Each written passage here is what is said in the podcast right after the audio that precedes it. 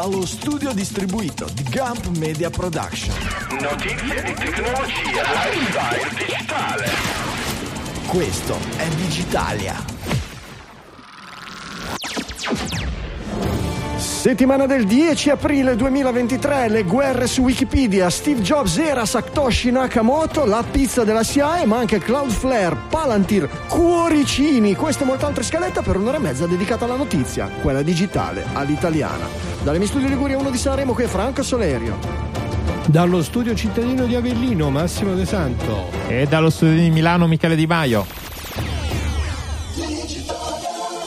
Mezzo Michele Di Maio è arrivato, forse ne sono arrivati Vabbè. tre quarti, cioè c'è un- alme- almeno un emisfero cerebrale è rimato sul... No, vabbè, quello tanto Ne parliamo a fine puntata, ragazzi. Se ci arrivi a fine puntata, Esatto, tanto sufficit. se ci arrivi. E se no, Eh, vabbè. supplette. Capita ogni Nuove tanto, esperienze. ogni tanto capita di lasciarsi travolgere dagli eventi e essere coinvolto Dalle in festività, cose. certo. Eh certo, sì, sì, sì, sì. Come hai hai fatto Peter- hai fatto la fine di Peter Green, lo sapete Ma poi soprattutto ai giovani. Soprattutto succede. Green. soprattutto Green, esatto, Green, Peter, soprattutto Green. Peter Green, il chitarrista dei Fleetwood Mac, prima, prima versione, che finì disperso in una, in una festa. Arrivarono, credo, a Berlino, da qualche parte in Germania per un, per un concerto. All'aeroporto un gruppo di fan eh, abbastanza VIP lo prese, vieni con noi, vieni, lo prese su una macchina e lo persero per, È qui- per 15 giorni. Quando è tornato, è tornato più o meno come Michele adesso, non è più stato in grado praticamente di, di suonare come, come Ah, ma niente più? Sì, ha sì, proprio eh. perso il tocco? È andato fuori di Vediamo zucca, io sì, con sì, 15 è stato, minuti. È stato coinvolto in perdenza, una dove- festa, in una libagione a base di LSD e cose. Ha perso, è, un- è una delle vittime del- del- del- del- dell'LSD, del rock and roll. e ha fatto ancora un disco con qualche capolavoro tipo Green Manalishi dove si sente particolarmente, però era anche, Ecco. era anche rock, diciamo, lisergico, psichedelico, eccetera. Per cui ci sta, però poi è, andato fuori di zucca completamente e ha vissuto secluso. È morto un- qualche anno fa. Ah, ha, visto- ha vissuto recluso. Barrett. Proprio. È una, una storia, sì, è una storia molto Sid Barrettiana, sì, sì, sì, anche, anche lì. Mm, Oh, speriamo di non perdere Michele così, dai, mo per Vabbè, una però, Pasquetta. eh. E la grigliata, e la salsiccia, è stato il fumo della salsiccia. Ah, raga, ma Sì, se dobbiamo sacrificare. Michele sull'altare dell'LSD per diventare ricchi e famosi come i Pink Floyd e Fleetwood Mac, per me, cioè, problemi zero. Ah, vabbè, problemi certo. zero. Esatto, Ah, tu cioè, dici attiriamo l'attenzione su questa cosa. Mi Eh, sacrifico avevo anche letto già io. il no? titolo, con- co-conduttore di famosa trasmissione digitale Certo. sparisce nel cyberspazio lisergico. Esatto. Beh, giù un sacco di, di- chi l'ha visto, dove l'avete visto. Vabbè, basta. Purtroppo- Mastodon, dove sarà? basta Purtroppo no, è un po' tardi per il club dei, 20 dei 27 anni, però. Ma sì, Andiamo. noi intanto le carte d'identità si correggono, un colpo, di, Esatto. un colpo di penna e si, si aggiusta tutto. E un colpo di penna e si aggiusta anche macOS dove l'easter egg della settimana hanno trovato il eh, white paper di Bitcoin, cioè la pubblicazione iniziale con cui Satoshi Nakamoto ha dato inizio al Bitcoin, ha pubblicato il Bitcoin, il PDF è stato trovato nascosto nelle pieghe di un, di un, eh, di un eseguibile, di, comando di un'applicazione. sistema. Sì, molto abbastanza nascosto nel- nei meandri di macOS. Dal non so quante versioni indietro, forse addirittura dal- dalla prima versione di macOS 10, comunque fino ad oggi è ancora presente.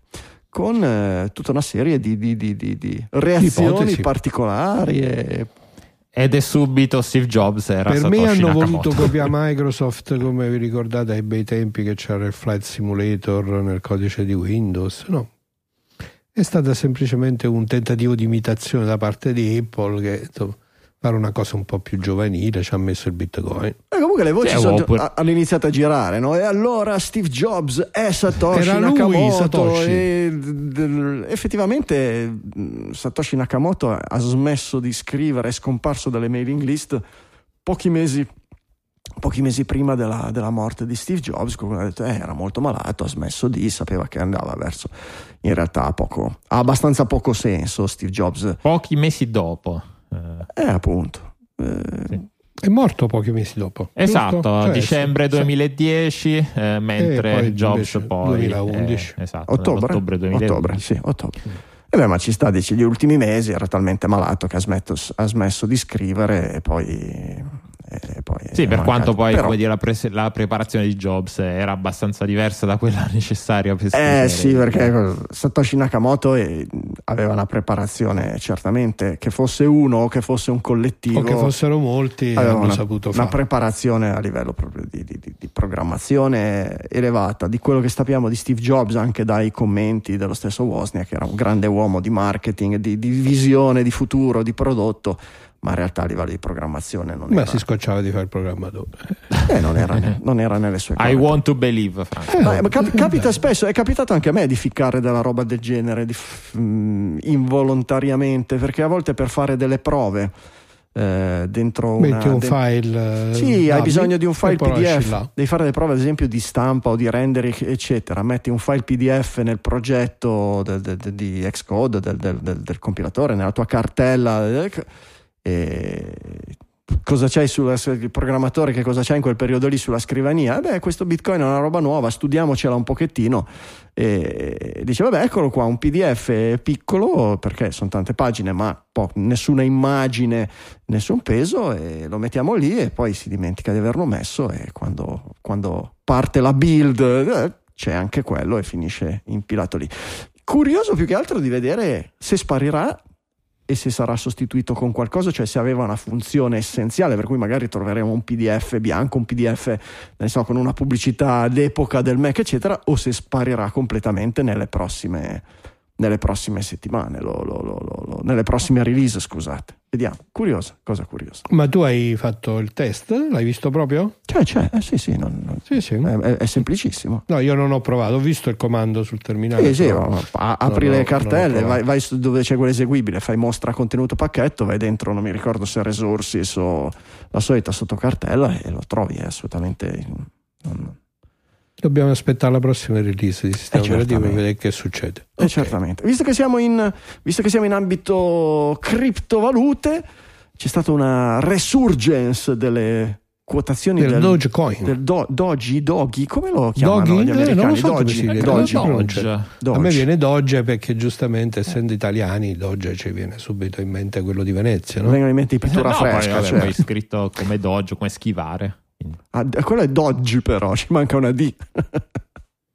Vabbè, è uguale. Ah, vabbè, vabbè, È ok, muta, ok. La D è muta come in Django. Comunque in realtà è il nome di questo, è il nome Ok. di questo cane che, che è Questo entrato cane. nella storia con un meme e, e poi è, diventato il- è diventata una criptomoneta quasi, come dire, presa in giro, quasi...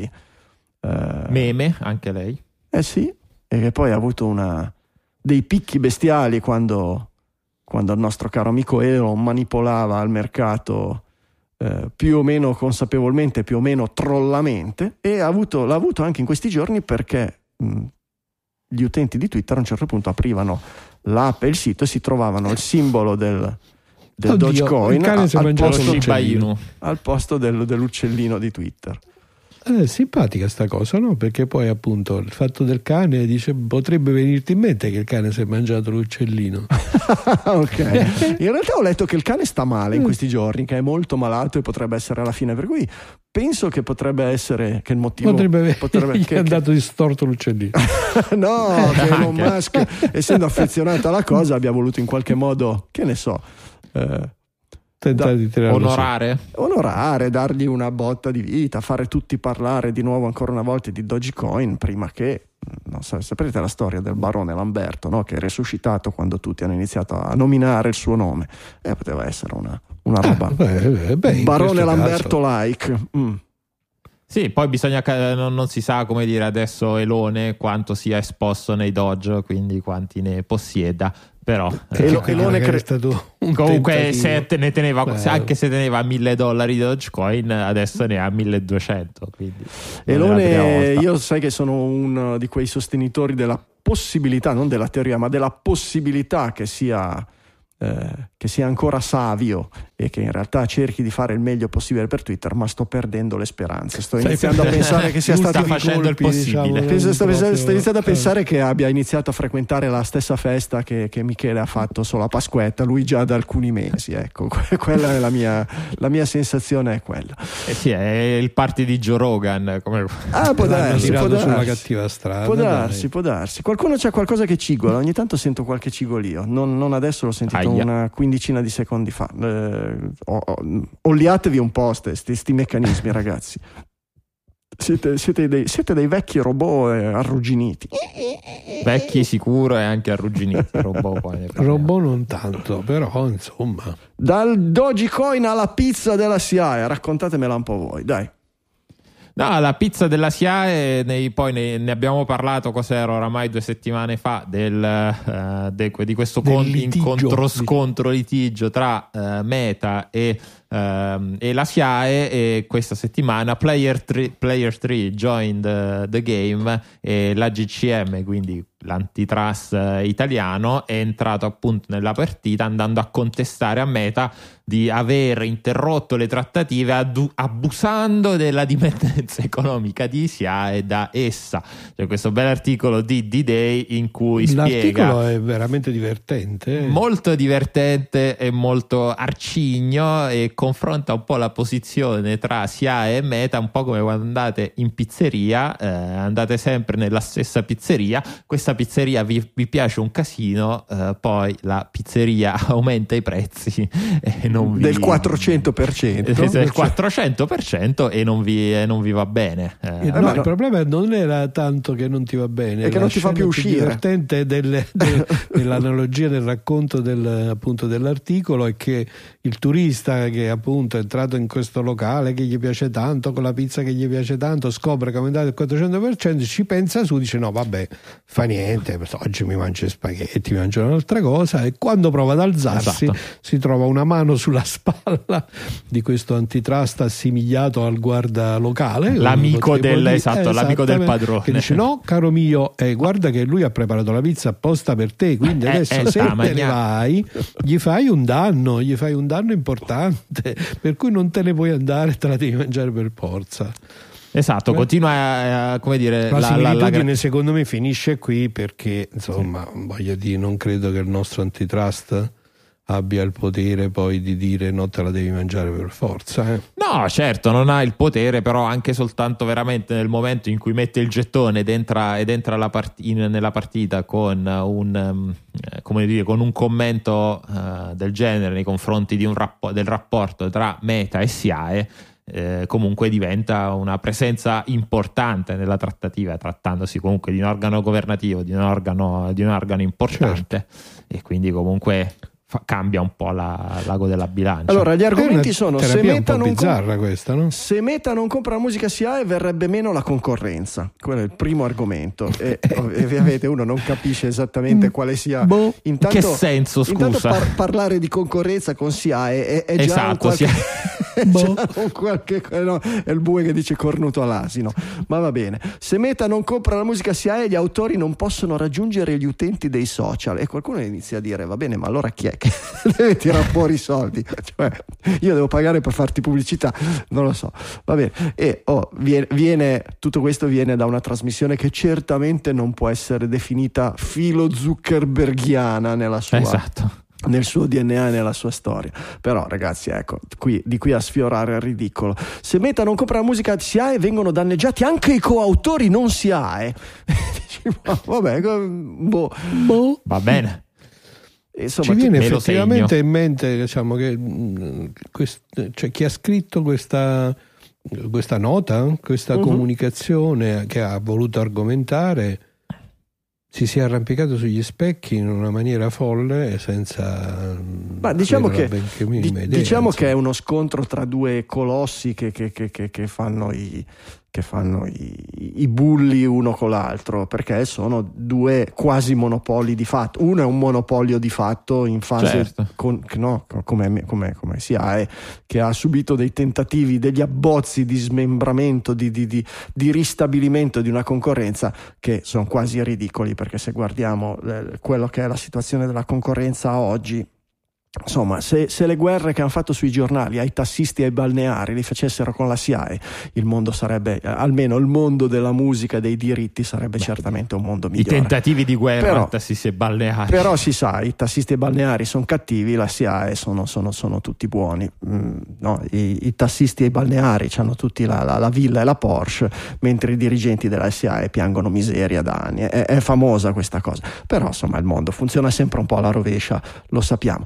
Meta dall'altra ha un semi-monopolio di fatto in termini di comunicazione, eccetera, anche se oggi lo sappiamo sta traballandone un poco, però la cosa che ci fa, pur essendo sempre noi stati contro SIAE e contro Meta che ci fa prendere un po' dalla parte è che a quanto pare di colpo gli sia stato chiesto il 400% in più sui diritti che non si capisce se perché prima ti andava bene 100 adesso de- devi chiedere 400 e, e l'altra cosa è che tutti gli altri omologhi della SIAE in giro per il mondo hanno rinnovato i loro contratti con Meta e SIAE no, fa pensare che forse qualcuno abbia, sia andato a questo tavolo di negoziazione, che per carità tutte le negoziazioni sono, sono lecite, e, e, però che ci sia andato un pochino forse un po' troppo bullo, ecco, e che si sia trovato delle porte in faccia e che adesso bisogna in qualche modo rimediare senza perdere la faccia.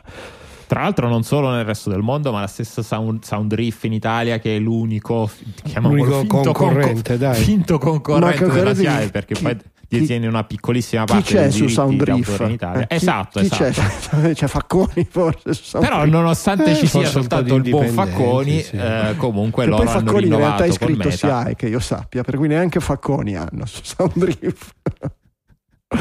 Salutiamo Facconi e lo ringraziamo, non vogliamo, ci mancherebbe, non vogliamo mancare no, di poi rispetto. Dire, mica perché uno va eh. su Sound Riff è più cadente di uno che va ma su SIA. Ma eh. ci manca, ma ci manca. Anzi, oh. anzi, magari anzi, tanti avessero eh. il coraggio di sfidare l'establishment. Dalla SIAE a Wikipedia, le guerre di revisione, i revisionisti su Wikipedia. Eh, Cosa Questa succede? è una questione molto delicata, no? perché l'articolo che Michele ci ha, ci, ha, ci ha, segnalato riporta un caso particolarmente scottante e difficile eh, diciamo, riguardo alla stesura eh, di una sezione di Wikipedia relativa alla, alla Seconda Guerra Mondiale e in particolare al ruolo della Polonia durante, e dei polacchi. Eh, e dei polacchi, chiaramente, durante il periodo del nazismo. Come sappiamo, no, in Polonia ci sono stati campi di concentramento gestiti dai nazisti e è sempre, eh, diciamo, l'articolo porta in luce questo problema nella narrazione di larga eh, scala, diciamo molto condivisa, la Polonia è una delle poche nazioni che sembra essersi opposta in maniera completa al nazismo, non ha mai collaborato, eccetera, eccetera, eccetera. E questa narrazione, riportata su articoli di Wikipedia fino a poco tempo fa, è stata poi messa in crisi e in discussione da alcuni studi storici, dove chiaramente poi parliamo di una nazione, di una dimensione, la Polonia è una nazione anche molto grande, peraltro una nazione che ha sofferto diciamo, della doppia invasione dei tedeschi e dei russi, per cui immaginare che non ci sia mai stata nessuna collaborazione del potere costituito durante i, i lunghi anni della seconda guerra mondiale probabilmente era poco credibile si, e comunque è stato se, diciamo, messo in Max, discussione non si parla solo di potere costituito, ma anche semplicemente di collaborazione da anche singoli individui privati o, o gruppi. Certo, certo, certo. Quindi la questione che è venuta fuori è proprio relativa al fatto che appunto è sorta una mm, diciamo, competizione, una, una, battaglia vera e propria tra gli estensori degli articoli relativi a questa narrazione un po' più eh, edulcorata in cui c'è un grosso sforzo anche dal punto di vista politico eh, dei, dei, di chi è al potere in Polonia per dare questa narrazione della Polonia come la nazione che non ha mai collaborato con e invece alcuni articoli soprattutto di storici, in particolare uno viene citato, adesso mi sfugge il nome, insomma uno storico che ha fatto un'indagine approfondita e ha segnalato questo aspetto, quindi la necessità di, eh, di, di andare a correggere tipo di, questo tipo di narrazione edulcorata. E da qui è nata una battaglia, una discussione molto forte rispetto al modo in cui poi la struttura decisionale di Wikipedia può intervenire o meno, no? perché c'è una eh, netta, eh, come dire, c'è una mm, organizzazione di Wikipedia che non consente di intervenire sui contenuti ma soltanto sul modo in cui chi stende gli articoli. È una specie può. di corte di Cassazione che non interviene tanto. Però non sul... può intervenire nel merito, esatto. ma sulla procedura. Esatto, esatto. Allo stesso modo, come la Corte di Cassazione può dire se un, pro, se un processo è stato uh, più o meno legale con o senza. Uh, con, senza problemi, la stessa cosa. Questa Corte di Cassazione di Wikipedia che in realtà interviene su uh, pochi se non sbaglio l'articolo. esatto un paio di volte una volta ogni due mesi più, più o meno. Uno ci, si può aspettare che magari sulla pagina di Trump eh, vada, ci vada giù di continuo. Invece è una cosa che succede abbastanza di rado perché di solito tutti questo tipo di problemi di, eh, mod, di modifiche fatte da un lato e, e rimodificate poi dall'altro lato eh, viene di solito gestita da dei come dire a un livello più basso della catena decisionale di come Wikipedia è strutturato. Però però in questo articolo di slate.com secondo me è molto interessante perché appunto fa capire questo spaccato che non è così evidente di come funziona oggi Wikipedia che probabilmente per una, eh, dire, per una struttura crowdsourced come Wikipedia stessa, dove quasi chiunque può, può andare, entrare a inserire, eh, fa capire, come dire, nelle, nelle, organizzazioni umane di questo tipo a un certo punto di un processo così democratico no? e quanto sia necessario poi a un certo punto che arrivi e intervenga un organo di garanzia a livello, a livello più alto che sia necessario. Sì, in realtà l'Arbitration Committee, che è questa corte, non ha, um, non ha è vero che non corregge gli argomenti, ma non è, non è, neanche vero che corregge il metodo, interviene sul comportamento. Cioè l'arbitration committee semplicemente mm. deve risolvere le dispute quando le dispute diventano incivili, deve dire va bene, questo utente qui ha eh, tenuto dei comportamenti non consoni, eccetera, e lo escludiamo dal poter commentare o togliamo questo tipo di... Per cui è ancora, è ancora più, più, più rimosso rispetto a... E, ehm, e il problema è un po' quello che, che gli esseri umani tendono sulla rete, questa cosa è, è, amplificata all'infinito, di voler arrivare a un punto, a un punto. L'articolo di Wikipedia, se leggete gli articoli di Wikipedia migliori su argomenti controversi, è bello quando, quando è gestito bene perché non, non, non vuole arrivare necessariamente a una decisione, a un giudizio, no? È, bianco, è nero, questo era cattivo, quello era bravo, eccetera.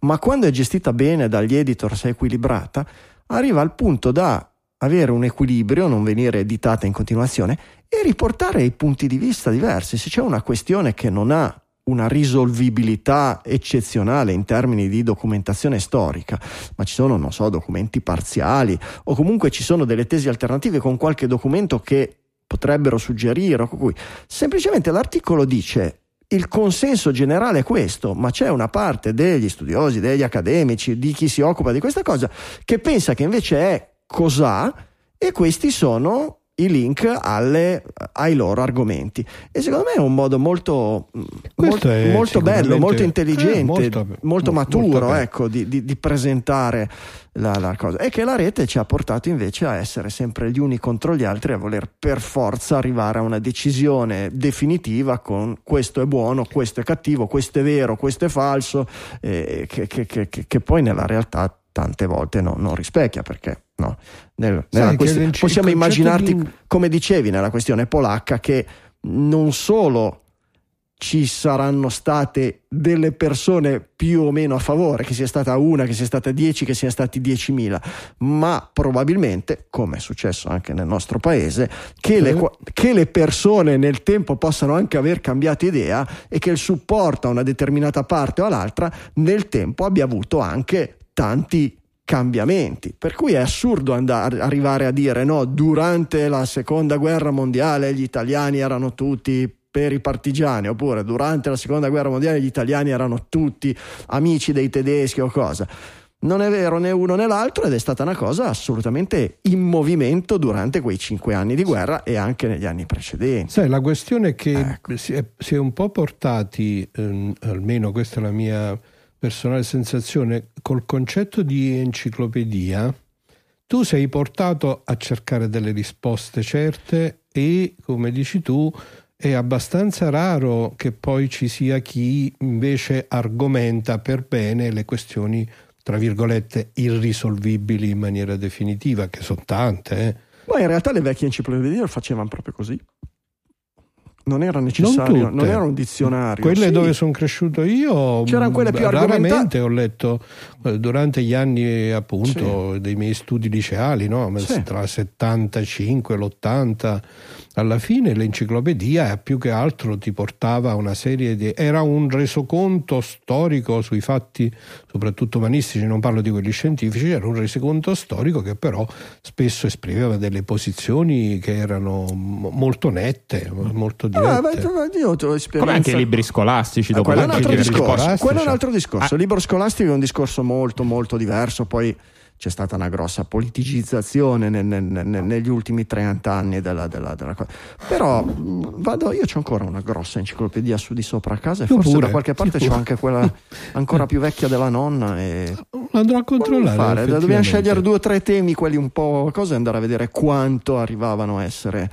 Eh, perché poi su certi argomenti più sei, più tendi a essere. Eh, puntiglioso e arrivare a un punto fermo definitivo, più rischi di no, scantonare dove la realtà non è 100% bianco, 100% nero. Va bene.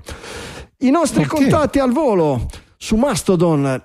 Udite, udite, è arrivato anche il Cylon Prof e lo trovate proprio come Cylon Prof chiocciola, cosa sei? Mastodon.1 Mastodon 1 1 Mastodon.1 dove trovate anche Digitali FM chiocciola Mastodon.1 eh, Michele lo trovate su Michele DM chiocciola livello segreto.it e Franco Solerio lo trovate su Mastodon.social quelli sono gli account principali quelli su Twitter ve li cercate voi ma ragazzi in disuso lì quella roba lì sta andando veramente a gambe all'aria per cui se proprio volete il, il cane si è mangiato l'uccellino fin- dai eh, tra l'altro finché funziona digitali underscore BC su Twitter è il bocchettone dove passano in automatico tutte le notizie finché Elon non taglierà un altro collegamento alle API varie.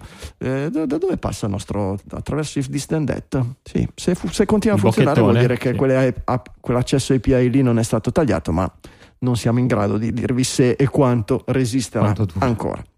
Visto che siamo in materia mastodontica, il backlash per i cuoricini è stato sottovalutato e concordiamo che usandoli per un giorno facevano venire la nausea. Cosa è successo? È stato un update. Io sono un neofita, spiegatemi. C'è stato un update. No, allora questa è una, una, posizione dei Devil che sono uh, il gruppo di amministratori dell'istanza più grande che c'è in Italia, che appunto è Mastodon.1. Dice, uh, Mastodon inteso come software, ha aggiornato un po' di tempo fa eh, la, la, sua interfaccia andando a migrare dalla stellina al cuoricino eh, come pulsante per mettere diciamo tra i preferiti anche se poi per bookmarkare c'è un altro, c'è un altro pulsante però per esprimere eh, alla tua timeline che in qualche modo hai letto e eh, come dire, ritieni interessante che quel, conten- per quel contenuto per la, tua, per la, tua, timeline, quindi esce diciamo in, in, pubblico. Ecco, c'è stato un backlash, quindi un, come dire, uno scontro su, questo, su questa funzione perché poi il cuoricino dal punto di vista de- della simbologia implica che quella cosa magari ti piaccia anche. In realtà questo è un vecchio tema del di, Twitter, di, di, Twitter, stesso, mentre invece la stellina può essere più neutra. Uh, e quindi... Serve come segnaposto, diciamo. Esatto, più un segnaposto, mentre appunto avere il cuoricino eh, implica che quel contenuto ti piaccia, quindi tu puoi magari segnare puoi voler segnare con una stellina quel contenuto controverso, non tanto perché sei a favore di quel contenuto, ma quanto perché lo ritieni appunto interessante per la tua timeline. Il cuoricino implicherebbe invece appunto un qualche tipo di associazione anche col contenuto, col contenuto stesso. Quindi niente, cosa è successo? Che su, su uh, Mastodon.1 ha fatto il... Uh, sono tornati indietro su questa, su questa funzione nello specifico e quindi c'è stato un ritorno alla, alla stellina che è il bello anche secondo me di queste, di, queste, di queste, tecnologie dove ogni server può decidere, ogni stanza può decidere in che direzione andare sulla base anche di quello che dicono i suoi utenti. Certo, oggi, oggi siamo un po' nell'epoca però eh, del, del, neutro a tutti i costi, del non connotare troppo, della paura di sbilanciarsi, nella paura di essere fraintesi della cosa, però ci sta che, che se una piattaforma cresce con uno stilema, con, un, con un'interfaccia che dà un tipo di connotazione, migrare di colpo e costringere gli utenti a migrare su un altro simbolo, su un'altra cosa, possa avere delle, cambi, cambiare a tal punto il significato percepito che, che, che, che venga respinto. Mm, mi sembra quasi una, un eccesso di sensibilità di fronte ai problemi del mondo. Però va bene, ecco, mi, mi, mi, a me hanno, hanno, colpito più che altro la, la, il, il, tono di quel post lì, no? che, sembrava una cosa come... Beh, però va bene, va, va, va, va tutto assolutamente, assolutamente il bene. cuoricino è un vero tradimento. Per, peraltro, appunto, su, su, Mastodon c'è la doppia valenza, no? c'è il book, cioè, anzi tripla, perché c'è c'è il, c'è il boost che è la, la, la, ricondivisione, il retweet se vogliamo. Il quote. C'è, eh, non è un quote, no, il boost è senza quote, è una ricondivisione senza il tuo commento, mentre il quote su Twitter com, mh, mm, presuppone un tuo commento, col, il quote è il virgolettato, no? Eh, quoto Michele e aggiungo il mio commento. Invece il boost, che è il simbolo del missilino, è semplicemente voglio far leggere a tutti i miei follower una cosa che io ho letto di, un altro, di un'altra persona, una ricondivisione. Poi c'è il bookmark, che vuol dire me lo segno perché voglio leggerlo dopo in qualche modo, oppure voglio raccogliere, voglio, voglio poterlo trovare in un secondo momento. E la stellina che è, eh, dovrebbe essere teoricamente a questo punto un apprezzamento, perché se ho il bookmark per le cose che voglio tenermi lì, teoricamente la stellina è qualcosa di notevole. È ovvio che qualcosa di notevole può essere anche notevole non in senso positivo ma in senso negativo, mentre il cuore ha una connotazione più positiva, almeno dal nostro punto di vista, dal punto di vista della nostra cultura. Poi chissà se per gli utenti di Mastodon nello Yemen il cuore ha la stessa valenza, eccetera. Bisogna anche essere, essere cauti in questo tipo di, di, di, di affermazioni. Eh, vabbè, eh, il, il la quantità di stelline è visibile all'autore del post, è visibile anche pubblico, cioè se io vedo un tweet sì. di Michele posso sapere quanti utenti l'hanno stellinato. Quante stelline sì, quanti bookmark. Anche quanti bookmark è pubblico. Mi no, no, quanti una... bookmark no. Ecco, mi sembrava che una delle due cose fosse, fosse privata. Ecco, esatto, che, il bookmark che... è completamente privato. La stellina invece tu ricevi una notifica quando un tuo tut viene stellinato. Tu sì, ma gli altri? È quello Gli il mio altri discorso. vedono, a quel sì, punto chi se ne frega. Di... Cioè, io vedo un tweet di Michele. Posso, l'ha scritto Michele, io lo ricevo perché lo seguo. Posso sapere quante persone l'hanno bookmarcato e quante persone l'hanno stellinato? Bookmarcato quasi bookmarcato sicuramente no. no. Stellinato non lo so, ma se fosse addirittura privato anche quello, la disc- discussione è proprio di lana caprina. Eh beh sì, perché appunto è un segnaposto nel senso di metti in evidenza e quindi ci vuoi mantenere una connotazione neutra perché metti in evidenza non necessariamente positivamente. Ma, ma non lo so. No, che, che sì, sì, no, allora vedi, c'è? io vedo tut scritti da altre, per, da altre, persone con il numero di stelline. Il conto a fianco alla stellina. Ah, quindi c'è sta, sta. Vabbè, eh vabbè. era abbastanza ci da sta, aspettarsi. Sì, Vediamo se vedi, sì, vedi anche il, il nome degli utenti che hanno stellinato.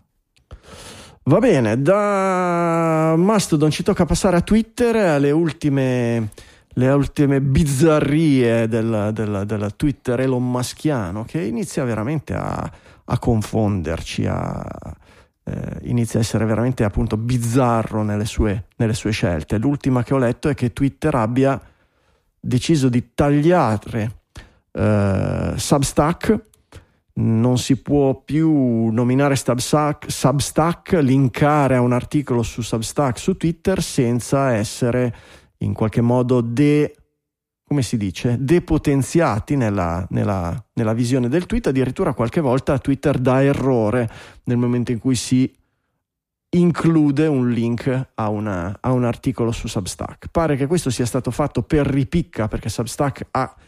Eh, inaugurato la beta di Notes, che è un qualche cosa, mm, una specie di meccanismo social per ricondividere gli articoli di Substack e per commentarli, che in qualche modo può essere visto come una, una piattaforma concorrente a Twitter, però insomma in maniera abbastanza, eh, in, abbastanza confusa e che ha dato adito anche a delle conseguenze abbastanza ilari. Uno dei primi a, e più notevoli a eh, chiamarsi sorpreso da questa cosa e a eh, dichiarare che messo di fronte alla scelta se continuare su Substack o abbandonarlo per continuare a pubblicare su Twitter è stato ad esempio Matt Taibbi e Matt Taibbi è stato il primo e principale divulgatore e rielaboratore dei Twitter Files. Per cui assolutamente se vogliamo per determinati temi vicino o comunque dovrebbe essere grato, sì comunque vicino alle posizioni di Elon Musk riguardo a determinati temi e proprio lui ha detto: No, ragazzi, se io devo scegliere tra Substack e Twitter, io cancello Twitter e continuo su Substack certo. perché è quello che mi ha dato la possibilità, la libertà di scrivere quello che volevo quando tutti gli altri giornali e tutte le altre pubblicazioni online e offline mi hanno ostracizzato e soprattutto è quello da cui probabilmente arrivano più uh, fondi per Taibi e gli altri suoi colleghi. In realtà aggiungo un pezzettino eh, a quello che dicevi perché il blocco sì, è, è degli embe, dei tweet embeddati su Substack. Quindi tu scrivi un Substack, provi ad embeddare un tweet ed è lì che okay, si, si blocca. E ti blocca lì. Esatto. Uh, lì, uh, esatto, uh, Taibi ha scelto quella che credo sia la piattaforma che Twitter alla fine, con, nonostante quello che dica Musk, oggi Twitter continua a essere una piattaforma di amplificazione, mentre invece la piattaforma di engagement, e nell'engagement includo anche l'essere pagato per scrivere determinati contenuti, arriva, quello arriva da, da Substack, sì. non ti arriva da Twitter. Michele, Quindi, fa... dovendo scegliere tra le due cose, ha scelto Forse è successo oggi che non eri, no, perché è di ieri, è del 9. Twitter ha aggiunto al blocco che dici tu di poter condividere su Substack, per cui di fatto ha tagliato l'accesso alle API di ricondivisione, anche ehm, ha aggiunto il bloccando l'abilità di mettere un like o di retweetare qualsiasi no. post su Twitter che contengano la parola Substack o un link a Substack. E eh, se qualcuno clicca su un tweet, un vecchio link di Substack, viene fuori un messaggio di allerta e Infine, bloccando addirittura la parola Substack nelle chiavi di ricerca di Twitter, cioè se tu metti Substack nella casella di ricerca di Twitter, a quanto dice qui, non viene fuori niente, viene bloccato tutto, per cui va al di là dell'incapacità di allegare i tweet dentro gli articoli su Substack, è proprio un blocco totale sulla, sulla piattaforma. Sì, um, una, un, muro, un, muro, di fuoco. La, la vecchia Twitter, eh, come, come, cambia tutto per non cambiare niente, sembra molto la, vec- eh, la, la, la esatto. nuova Twitter, sembra molto la vecchia Twitter perché questo è esattamente quello che è successo oramai quasi dieci anni fa per Instagram, vero, ricordate? Vero. Polemiche perché prima se volevi eh, mettere, cross-linkare il tuo account link, eh, Instagram a quello di Twitter, mettevi dentro nel tweet il link a Instagram e a quel punto embeddava il, la foto. Poi Twitter decise, e ne abbiamo parlato anche qui noi da giovani, me lo ricordo ancora, di questo, di questo, di questo cambio, e Twitter decise che no, a quel punto sarebbe uscito semplicemente il link, quindi sì. potevi ancora linkare e se avevi voglia poi andavi nell'applicazione. È vero. Ti devo aggiungere una cosina perché... Eh, aggiunga, aggiunga. No, c'è stata proprio una polemica su quello, quando hai detto che eh, Taibi prende più soldi da Substack che da Twitter. Eh, aggiungiamo un attimino attraverso Substack che attraverso Twitter. Lo, lo correggo certo, perché, certo, certo. perché, una delle polemiche a cui si è attaccato Elon Musk nei bot e risposta ha scritto che mi risulti Taibi è o è stato un dipendente di Substack. Questo non è vero, non lo è mai stato. Guadagna attraverso Substack certo. le eh, subscription, le, gli abbonamenti che pagano i suoi lettori per leggere le sue cose, mentre attraverso Twitter ovviamente non gli arrivano dei soldi non perché non si monetizza esatto. attraverso Twitter. Però ecco, non è che riceve da Substack, ma attraverso Substack i soldi dai suoi, dai suoi lettori. Assolutamente sì. Um, mi date due minuti per ringraziare il nostro sponsor eh, Active Power, il rivenditore ufficiale italiano di Active Campaign, che è una piattaforma di mail marketing automation, una delle più diffuse, una delle più importanti. Se dovete gestire campagne di marketing e comunicazione online, ci sono ben pochi sistemi che possono rivaleggiare con Active Campaign, qualsiasi siano le vostre esigenze di marketing online. Active Campaign vi mette subito di fronte un editor di mail super avanzato che con la semplicità del drag and drop vi permette di realizzare campagne moderne ed eleganti. Dopodiché a una semplicità nella realizzazione di campagne non corrisponde una semplicità delle funzioni, perché le funzioni in realtà sono molte, moltissime e possono diventare anche complessissime se lo volete. Perché? Perché Active Campaign vi permette di automatizzare, di programmare tutto. Potete inviare una mail quando un utente si iscrive al vostro sito internet, potete mandare una mail nel giorno del compleanno, potete inviare le newsletter a tutti i contatti, potete collegare il tutto con le varie piattaforme, ad esempio con quella di advertising di Facebook. Questi questi sono esempi un po' avanzati ma semplici.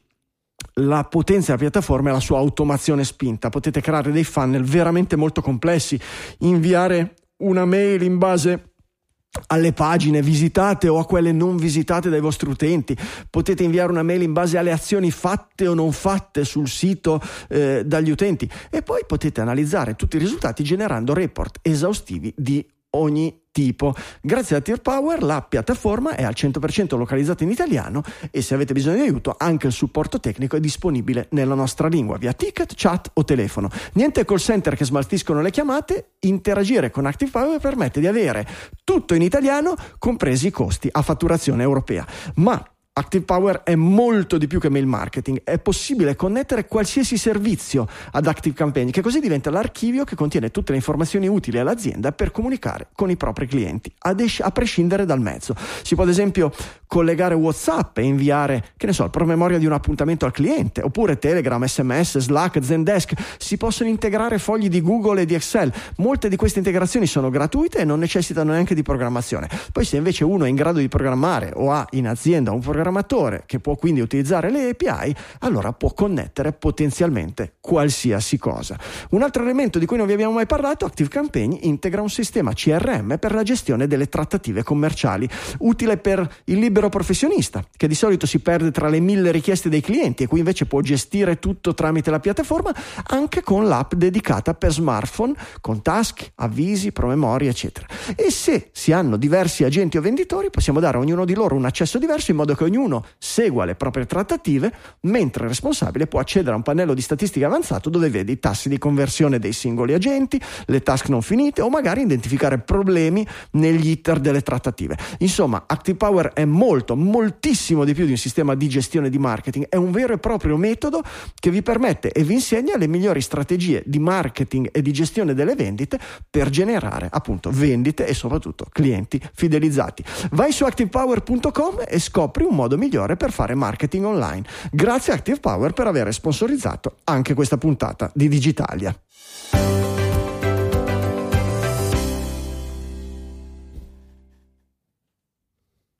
Uh, capitolo intelligenza artificiale, generative AI, language models, che cosa abbiamo di nuovo? Uh, abbiamo qualche, qualche passafalso. Ecco, questi me li sono tenuti lì, in realtà non li ho letti, ho detto vediamo se Michele e eh, Max mi raccontano qualche cosa loro.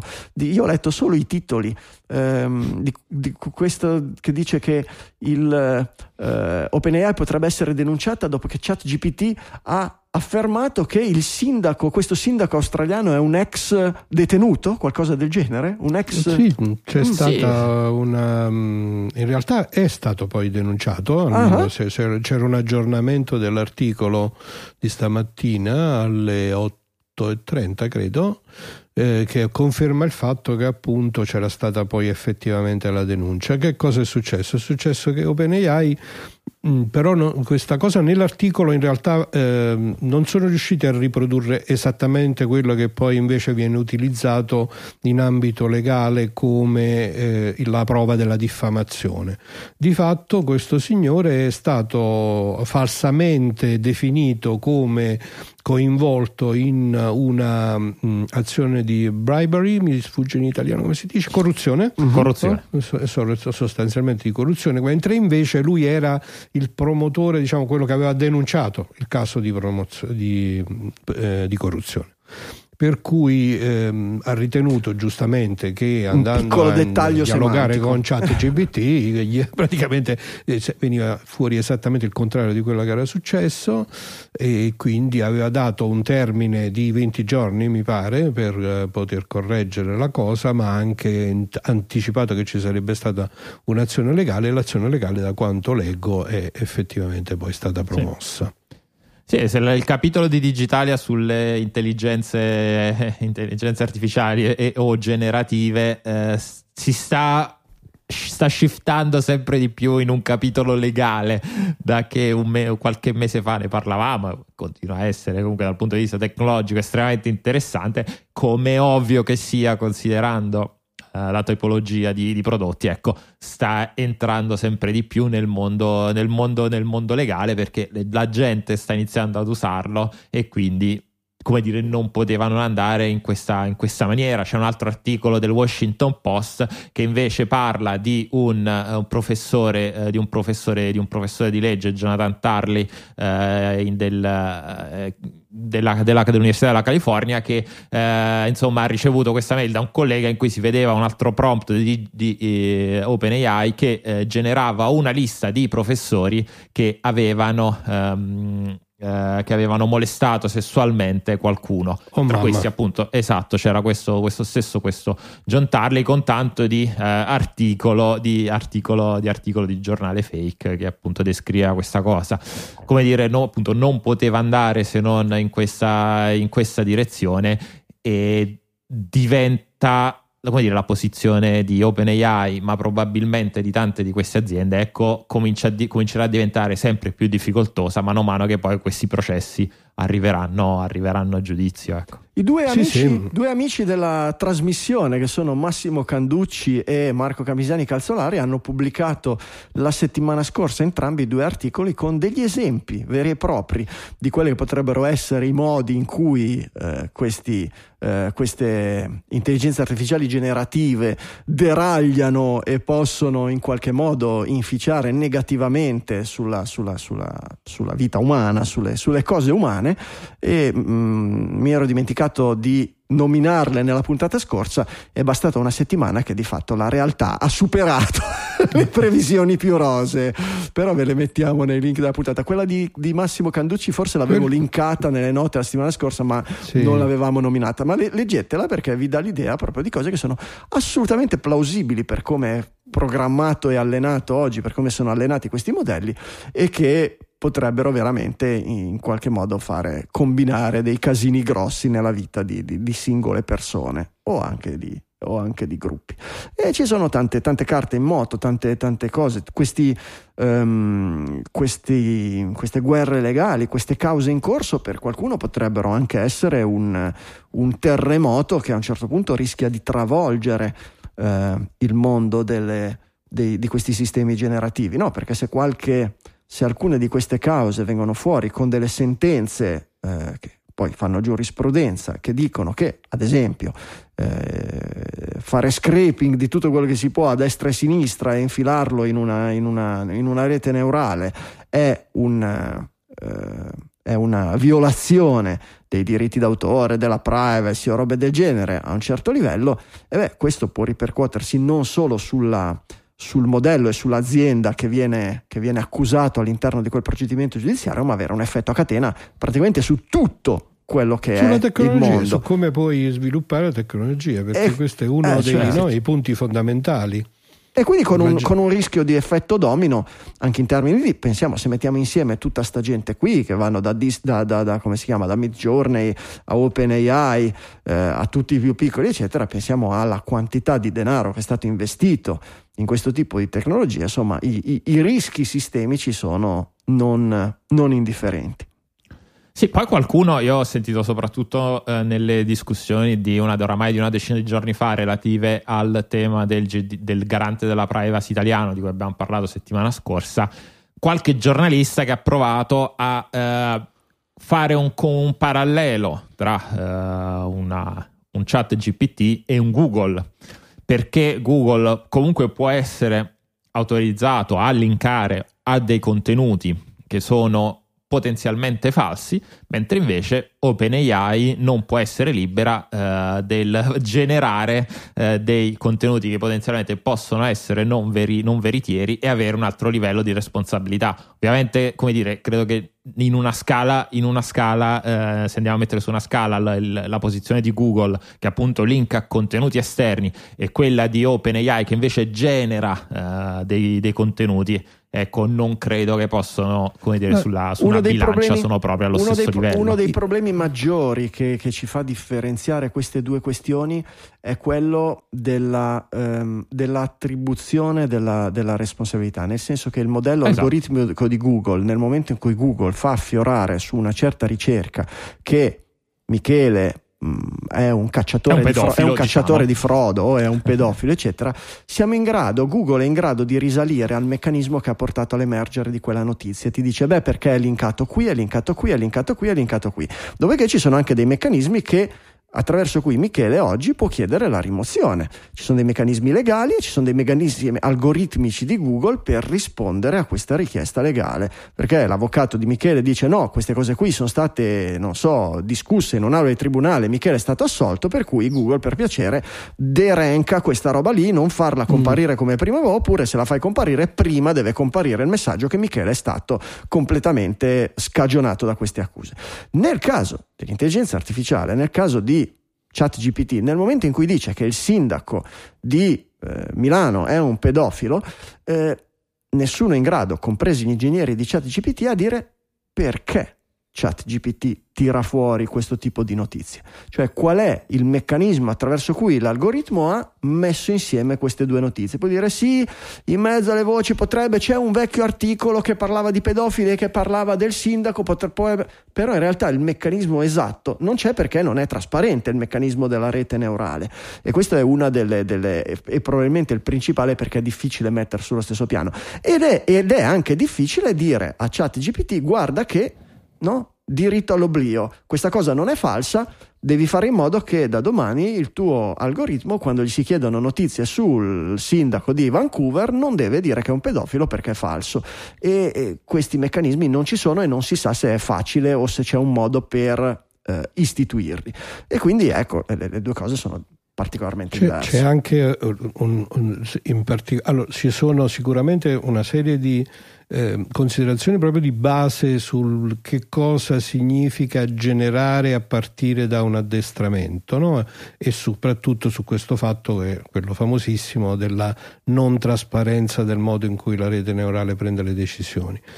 C'era un altro aspetto interessante legato in particolare con la generazione di immagini eh, che pure rischia di diventare da un altro punto di vista una questione legale estremamente importante. No? Eh, c'era quell'azienda Stable AI Stable Diffusion, uh-huh. che praticamente fa cose tipo Midjourney, eccetera, eccetera, che pure è incappata, è incappata in un'azione legale dove la contestazione era sul fatto che le immagini generate in qualche maniera fossero una copia non autorizzata di alcune immagini originali. Si chiama overfitting, eh? si chiama overfitting, cioè quando riguardo a un argomento tu nel dataset di training hai poche immagini, cioè tu hai immagini di tutto, di tutto, tutto, tutto, tutto, tutto, hai un miliardo di immagini e lui in qualche modo si allena e le mischia.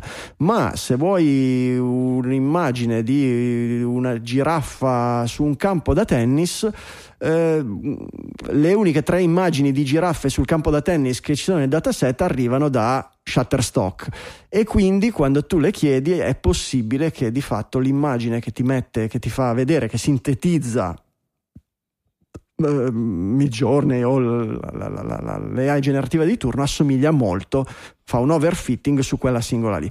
E certo è una cosa, che, è una cosa che gli ingegneri cercano di evitare perché è un problema grosso. È un problema grosso al di là anche del copyright è un problema grosso proprio dell'algoritmo perché è un, è un eh, è paragonabile a un bambino Eh. che tu stai, a cui stai insegnando delle una cose cosa sola, e, par- pa- insomma, pa- che sì, non- e che, che studia una singola cosa a pappagallo, ecco fondamentalmente il, il concetto è un po' Stocastico. quello. È vero, stocastico. È però- stocastico, È sì. stocastico. È stocastico. È stocastico. E va bene. Però Insomma, alla Giappo- fine gli avvocati sono quelli che anche qua, anche con l'intelligenza gli avvocati guadagnano sempre. Gli no? avvocati, no, eh, c'è niente da fare. Gli, gli avvocati Devono- anche gli avvocati devono arrivare a fine mese. Eh, quello Eh, è sempre, sì, eh, ci mancherebbe, mancherebbe. Ehm, I giapponesi però hanno detto che tutto sommato per loro va bene, anzi che la- il premier giapponese in qualche modo ha dato l'endorsement, ha detto lavoriamo con OpenAI eccetera, vogliamo eh, far entrare questi sistemi dentro alla amministrazione nazionale, dentro alla burocrazia, in modo da rendere più facile e più veloce il lavoro dei nostri, dei nostri impiegati, ovviamente stando attenti alla salvaguardia di determinate, da determinate problematiche, eh, però è insomma, un approccio particolarmente Eh, que- diverso da quello che abbiamo visto noi col, col, A me col piace molto del di più garante. questo approccio, onestamente, perché appunto ehm, noi stiamo parlando molto ed è giusto farlo di tutti i problemi, di tutti i rischi, eccetera, eccetera. Però un uso controllato, quindi con un aumento della percentuale, dire, di, mh, eh, di utilizzi strumentali di queste tecnologie, per esempio per migliorare appunto la produttività, ma sotto la diretta responsabilità di qualcuno, secondo me è la strada giusta per vedere che succede, come funziona, se funziona, che cosa bisogna correggere e così via. Per cui farlo in maniera, come dire, eh, istituzionale mi sembra molto più intelligente che dire no, non lo potete usare quando poi con una VPN qualunque tutti quanti continuano a usare chatbot. Eh, Bisogna, s- Ma no, io credo, credo- su, sì. differenziare, la mia differenziare personale opinione, onestamente. Beh, intanto da noi non è, che, non è che il garante ha detto non lo usate più, lo chiudiamo e gli italiani dicono vabbè noi usiamo la, la- la- la- la- la- la VPN per aggirare il blocco. Il garante ha detto ci sono dei problemi, indaghiamo, può darsi che siete in violazione, avete 20 giorni di tempo per rispondere a queste domande e gli altri hanno detto beh un attimo chiudiamo prima di beccare delle multe assurde e lavoriamo. È notizia di questa settimana in realtà che c'è già un che disgelo ci stanno lavorando. che sì, il sì. Garante e OpenAI stanno lavorando insieme, hanno messo a fuoco quelle che possono essere le problematiche e stanno lavorando per cercare di capirsi e di spiegarsi, per cui in realtà è un, è un- è un metodo costruttivo anche quello. Considera anche che la situazione è un pochino differente, perché mh, non so se tu hai... Sì, tu sei stato in Giappone. Le- Sì. Puoi immaginare, avrai vissuto qualche cosa del- del- del- di ciò che è pubblico in Giappone, ad esempio i trasporti e le ferrovie, Sono eccetera. un po' precisini, diciamo. Puoi così, immaginare eh. Esatto come, come funzionino, che ne so, l'anagrafe di Tokyo, il- l'ufficio elettorale di Nagoya o robe del genere. È un pochino più controllabile l'esperimento se dici iniziamo a vedere cosa succede se introduciamo nella pubblica amministrazione questi strumenti. Se li introduci in qualcosa che è la, la- la- la- burocrazia italiana, insomma, visto che già non brilliamo per efficienza, trasparenza e cose eccetera, ol- oltre che, oltre che come dire, per eh, in questo periodo capacità in termini numerici, come si dice, per, per con- conteggio delle teste. Fondamentalmente a oggi molte delle nostre, dei nostri uffici di pubblica amministrazione hanno un grosso problema di carenza del personale, per cui Eh. mettigli anche sopra, adesso devi introdurre queste novità nelle procedure, e ciao, forse da noi era meglio. Mi sta venendo in mente lo- diciamo, la struttura di una barzelletta che fa cioè un italiano, un giapponese e chat GPT. È bella! Chiediamo a Cioè, chat GPT di, Dai, di, di, ma, di ma penso, Anzi, se- no, non secondo me possiamo. mi viene la barzelletta, dai. Ma infatti, allora, secondo me bisogna, eh, è un tema molto multisfaccettato, bisogna eh, differenziare quelli che sono i vari, i vari temi, perché quello del garante è un tema di Sì, come questo, eh, questo- queste tecnologie vengono addestrate, che può essere ed è giusto che sia separato dal, da poi dal- dal- dall'utilizzo stesso, perché eh, se i, tutti i garanti della privacy dell'Unione Europea decideranno che un giorno eh, è illegale come è, stato, eh, alle- eh, come è stato addestrato, questo non vuol dire che appunto queste aziende possano in qualche modo tornare indietro eh, e riaddestrarlo su dei contenuti che invece siano eh, magari generati ad hoc per questo, ad, per, ad hoc per questo tema. Immaginiamoci questo, questo mondo in cui questo funzioni, a, quel a questo punto avremmo una tecnologia molto molto efficace che può servire anche per altre cose. Torniamo al discorso anche del, eh, delle, delle, fall, delle fake news o delle, comunque delle notizie biografiche completamente, eh, completamente inventate. Non è quello oggi l'unico, eh, l'unico utilizzo che si può fare di questa intelligenza artificiale. Banalmente possono essere super utili per analizzare dei contenuti che tu gli dai, per riassumerli, per commentare del codice. Ed è, e sarebbe un peccato, ecco, alzare dei muri completa- così alti sì. da precluderci anche quelle strade nel momento in cui si trovano delle vie più etiche, più corrette poi di addestrarli.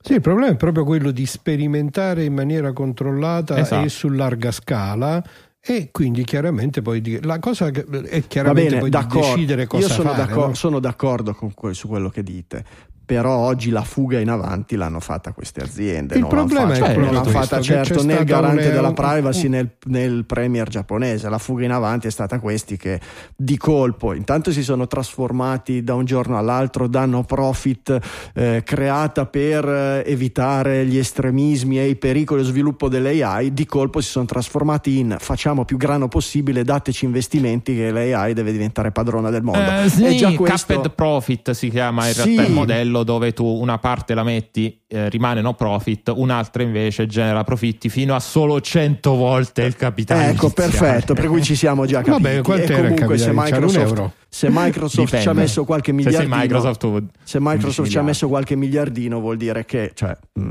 cerchiamo di capire l'antifona. E quindi insomma, calma.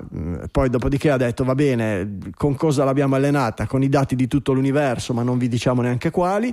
E poi l'hanno aperta a tutto il mondo e hanno iniziato a dire va bene, iniziate anche a pagarci, a utilizzarla dove volete. La gente ci ha messo del suo, iniziando a usarla nelle aule del tribunale, facendogli fare i concorsi per diventare neurochirurgo, robe del genere. Insomma, che qualcuno abbia detto vabbè, calma un attimo prima che succeda qualche casino. Certo. Fermiamoci un secondo. E eh, vabbè, dai, col petrolio quando hanno cominciato no, a vedere che si accendeva, tutti quanti hanno messo i motori a, spo- a, scoppio, poi abbiamo inquinato il pianeta e stiamo per morire tutti, che fa? Eh, certo, eh certamente. Eh, no, dai, interessante. avanti.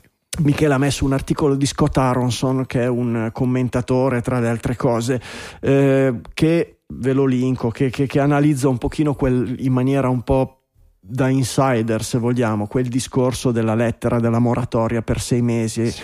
Eh, ve lo leggete tranquillamente voi se volete, non stiamo a commentarlo tutto, ma eh, una cosa che ci mancava del motivo per cui sei mesi e proprio sei mesi è interessante. Il discorso dei sei mesi arriva dall'ambito accademico, arriva dai tuoi colleghi Max e il loro Perché discorso se non ci riesce a pubblicare il loro discorso era proprio quello, diceva quando è uscita la versione precedente noi ci siamo messi a lavorare, a fare ricerca e a pubblicare e il giorno che siamo arrivati al punto del meccanismo classico accademico di revisione e di pubblicazione dell'articolo, praticamente in quei giorni è uscita la versione nuova, il 3.5 di ChatGPT, e per cui tutto quello che avevamo scritto Butta non valeva tutto. più niente. Al che Butta ci siamo messi a scrivere tutto, non siamo neanche arrivati vicino a pubblicare, mancava un mese, eccetera, ed è uscito ChatGPT 4 che praticamente cancellava e annullava tutto quei nostri Butta sei mesi di ricerca, eccetera. Per cui i sei mesi dicono sarebbe, non servirebbe a niente per tante altre cose, ma ci permetterebbe in qualche modo di studiare, di commentare, di discuterlo a livello accademico prima di essere superati da una release successiva. E questo, se vogliamo, ha un senso. Vogliamo dire che i meccanismi accademici siano troppo lenti oggi per la velocità della scienza e del progresso? Può darsi, ma sono quelli che abbiamo, per cui se vogliamo possiamo da una parte cercare di accelerare, anche se a cercare di accelerare le, le, le, i meccanismi della pubblicazione accademica si rischia no, di creare, no, dai, di, ma, se, di cioè, fare degli errori. Sono, eh certo, eh certo. Sei mesi non sono i meccanismi quelli, eh, diciamo, sono i meccanismi delle conferenze che per loro natura sono i meccanismi come dire, che accettano l'errore in corso, no? mentre invece tu se vuoi raggiungere un risultato su una rivista consolidata ci vuole un anno, un anno e mezzo eh, minimo, ed è ecco, giusto eh, che lo abbiamo così. visto nel dibattito del Covid dove soprattutto all'inizio si, so, si è accelerato molto si dice dai che tema, facciamo aspettiamo un anno e mezzo eh. è chiaro Eh, lo so, è certo, però il concetto di voler fare un bambino mettendo incinta nove donne, pensare di fare un bambino in un mese non, non- non funziona tantissimo, no? No, quello non pare che no. E qui è più o meno la- Max ci ha provato, ma no. No, no, no, io no. Dai, perché Ah no, scusa, nove, do- nove donne, no. dite queste cose cattive. Hai ragione, Eh, hai ma comunque non no, ci ha no. neanche provato. Max li ha fatti, donna, li ha fatti tutti in serie. eh. Max ha Eh. un meccanismo di produzione filiale assolutamente seriale e non parallela. Possiamo, Esatto. possiamo assolutamente affermarlo e ci mancherebbe. Poi, almeno. Per quello, che è, per quello che è la discendenza riconosciuta, per quello che Ah, può essere in giro Se per il la- mondo. Per l'approccio luoghi. coniglio Guglielmo, quella è un'altra cosa. L'approccio coniglio Guglielmo, esatto. Per gli Cosa- ascoltatori storici. Cosa fa sto professore quando va a fare i suoi- le sue conferenze alle Hawaii o, a- o in California? Non lo sappiamo, però vabbè, su questo non possiamo... La ricerca scientifica deve essere libera, aperta e senza confini, se no che diavolo è? Eh, scusa. Gliel'hai, gliel'hai spiegato a Eh, tua cen- moglie. Censura, come? Eh, ho preso certi schiaffoni, guarda, la pancia qui ancora gonfia. Eh beh, oh.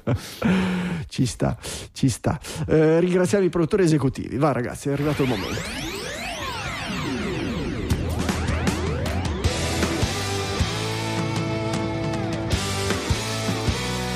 E chi saranno questi produttori esecutivi? Sono quelli grazie alla cui generosità voi potete ascoltare Digitalia, perché Digitalia lavora, c'è una crew di, di- di- di- scancagnati che tutta la settimana leggono notizie e poi lunedì sera registrano, parlano, chiacchierano, si interrogano, rispondono anche e, e interagiscono con la community durante la settimana e poi si mettono lì a lavorare su sto maledetto file audio e anche video da qualche tempo a questa parte a pubblicare. Insomma, un fracco di lavoro retribuito poco, ma quel minimo per continuare a lavorare, perché sennò ragazzi, dopo, dopo quanti anni sono? Mi dimentico sempre, 12 anni, 13 anni, dopo un po' uno si stufa. Invece siamo Tali, qui tali. lunedì dopo lunedì, anche lunedì di Pasquetta, pure in fase semi-narcotica come qualche nostro collega oggi, Vabbè, ma dai, nonostante fumi, questo a, te- insomma, eh. a tenere botta è perché qualche cosa arriva. D'altra parte questi narcotici hanno anche un costo, in qualche modo bisogna anche poterseli permettere. Beh ragazzi, come ce li possiamo permettere? Grazie ai produttori esecutivi che contribuiscono volontariamente, non vi chiediamo una cifra, non vi chiediamo una cadenza, fatelo voi, il vostro cuore, la vostra generosità permette a Digitalia di esistere. In cambio lavoriamo per voi, poi vi spiego come fare a, a- a mandarceli, lavoriamo per voi e vi ringraziamo in trasmissione nelle note della puntata. Max, ringraziali un po' in trasmissione, che io faccio Produttori scampanello. 669, cominciamo con i nostri streamer Value for Value, Nicola Fort con 2364 satoshi. Scusate, Capitan Harlock con 196 e Nicola Gabriele D con 1416. Grazie, grazie di cuore. Abbiamo poi donazioni singole dei nostri perpetual executive producer Manuel Zavatta e Davide Tinti con una donazione da un euro e Nicola Grazie. Gabriele D da 2,01 donazioni. Impeccabili Eh, i nostri di euro, perpetual. scusate. Eh, davvero, grazie davvero. Stefano Cutellè aggiunge una donazione singola da 1,10 euro Grazie, per essere Stefano. immediatamente sopraffatto dalle donazioni singole da 2 euro di Corrado B e Matteo Masconale. Grazie. Scusate, ho preso un taglio un po' Eh, più da sta. corsa ciclistica. Ci sta, ci Va va bene così.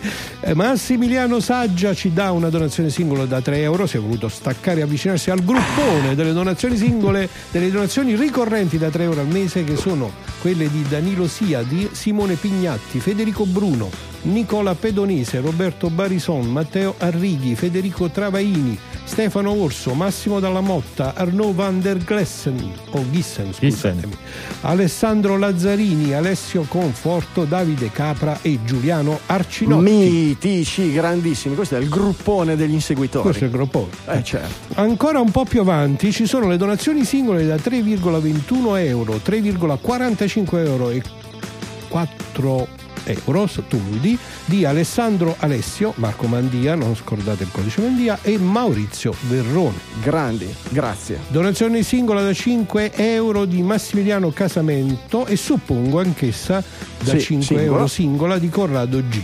Grande. Suppongo perché c'erano Eh, ho sbagliato io, sì, ho mancato Eh, una, vabbè, una casella anche i doc Eh, sbagliano. eh. Donazioni ricorrenti da 5 euro al mese di Paolo Lucciola, Matteo Carpentieri, Pasquale Maffei, Andrea Magnoli e Ruben Livrieri. Mitici, Una grandi. misteriosa donazione singola da 6,51 centesimi di euro di Riccardo Gini Non... e Non dici misteriosa. No, Mm, sono eh, le, sono le PayPal da, da quando abbiamo il bottone nuovo. Ah, Ti permette ecco. di dire le, le, le commissioni le pago io invece di farle pagare a Digitalia. E chi mette quella spunta lì è ovvio che magari chi dice voglio pagare 6,5 euro e diventano 6,53 euro Eh, e eh, 53 eh, e, periodico, roba del genere. Ma va benissimo. Anzi, grazie ancora di più per, perché vi- se vi sobbarcate anche le, le- Ci mancherebbe.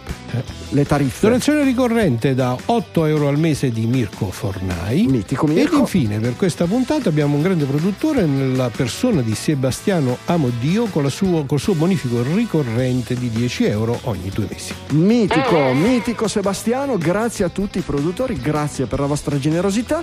Se non siete ancora produttori esecutivi, ricordiamo PayPal, Satispay, bonifico bancario, Bitcoin versamento on-chain in maniera classica oppure con la, la- il, come si chiamano? Con Lightning Network, con le metodiche del podcasting 2.0, eh, value for value, newpodcastapps.com, potete streamare Satoshi mentre ascoltate e potete mandare anche il boost o addirittura il boostagram se volete mandare un messaggio insieme alla vostra donazione. newpodcastapps.com, lì trovate le applicazioni di nuova generazione e ragazzi, a noi va bene tutto. Scegliete voi il metodo, dateci una mano che noi settimana dopo settimana continuiamo a lavorare per voi.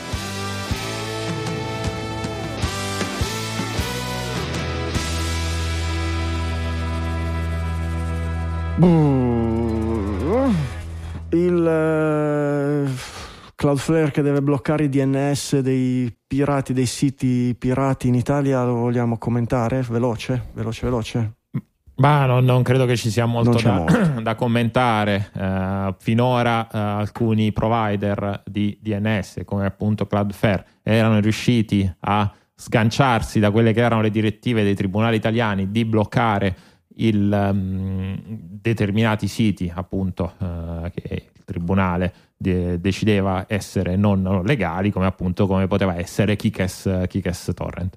Eh, il tribunale poi ha detto: no, ragazzi, dovete bloccarli, dovete bloccarli anche voi. Oggi Cloudflare si sta mettendo un po' di traverso, investendo, investendo qualche soldino anche lì per dar da mangiare agli, agli avvocati, però in maniera probabilmente anche, anche corretta per dire eh, per provare a sganciarsi da questo tipo di, eh, questo tipo di istanze. Eh, per ora non gli sta andando, non gli sta andando benissimo. Vedrà, vedremo come si evolverà la situazione. La nuova console portatile PlayStation l'avete vista? Michele, tu sarai interessato, tu che sei uno steamista, steam deckista.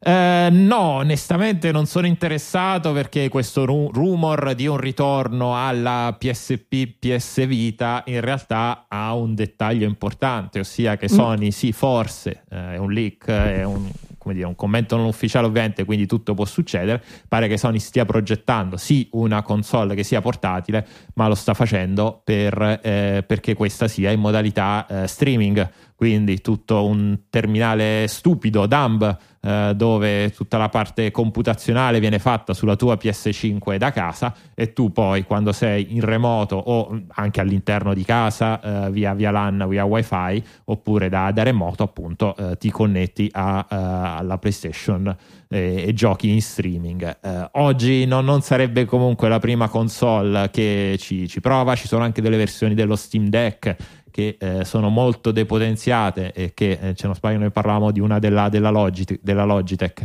che eh, dovrebbero permettere di fare questo, eh, però non hanno avuto grande trazione.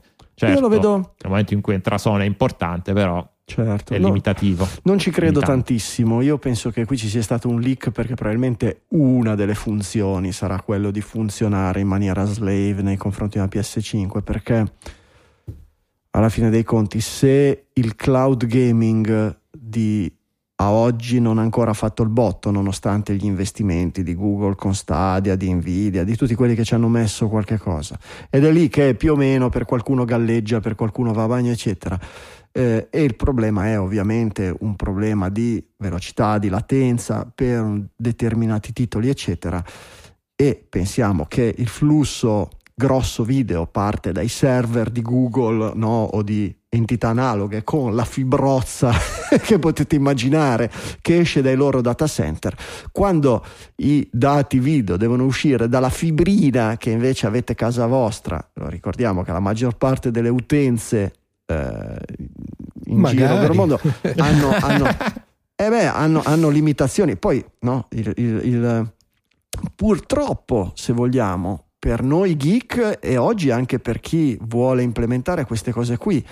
I collegamenti domestici sono sempre stati calibrati in modo da dare la precedenza in download piuttosto che in upload, con il concetto che l'utente finale alla fine deve essere uno che assorbe qualcuno come un imbuto da imbottire di no- notizie, di dati, di bit, di, di vendite, eccetera, ma che debba parlare poco, che debba emettere poco. E quindi c'è sempre stata l'idea di no, squilibrare il la, la- la capacità, la, la banda in download rispetto all'upload, eccetera. Oggi per questo tipo di attività questo è- si ritorce assolutamente contro. E allora quando anche hai la fibra media che possiamo immaginare che c'è in Italia o negli Stati Uniti, che magari scarichi anche veloce a 200, ma l'upload lo fai a 10, a 20 mega, e, insomma, giocarti in remoto dalla PSP e cer- pensare di scaricare un flusso video in tempo reale con quel tipo di banda lì non è certamente ottimale. Per cui mi sembra molto difficile che facciano un azzardo del genere. Però non lo sappiamo questa notizia da dove Cioè. origina, magari è una roba che hanno studiato per farla uscire tra dieci anni, quando tutti avremo una banda fenomenale in uscita, o, o come dicevo prima, magari è solo una delle, è solo una delle caratteristiche, o magari è uno dei prodotti che verrà venduto, come diceva Michele, per la Steam Deck in due versioni, una più costosa con la possibilità di far giocare i giochi in locale e una che fa solo da terminale, da terminale stupido, chi lo sa. Sì, il problema è capire come, cioè, se Sony nel momento in cui è come dici tu, ossia che è solo una funzione e quindi si apre uno sviluppo parallelo di giochi in portabilità, anzi, parallelo è quello in realtà è quello da capire perché andare a fare una eh, come dire, mergiare le due branch di portabilità e, in- e di, eh, di gioco da salotto Abbi pazienza, Sal- hai salutiamo Darth resuscitato Darth Vader.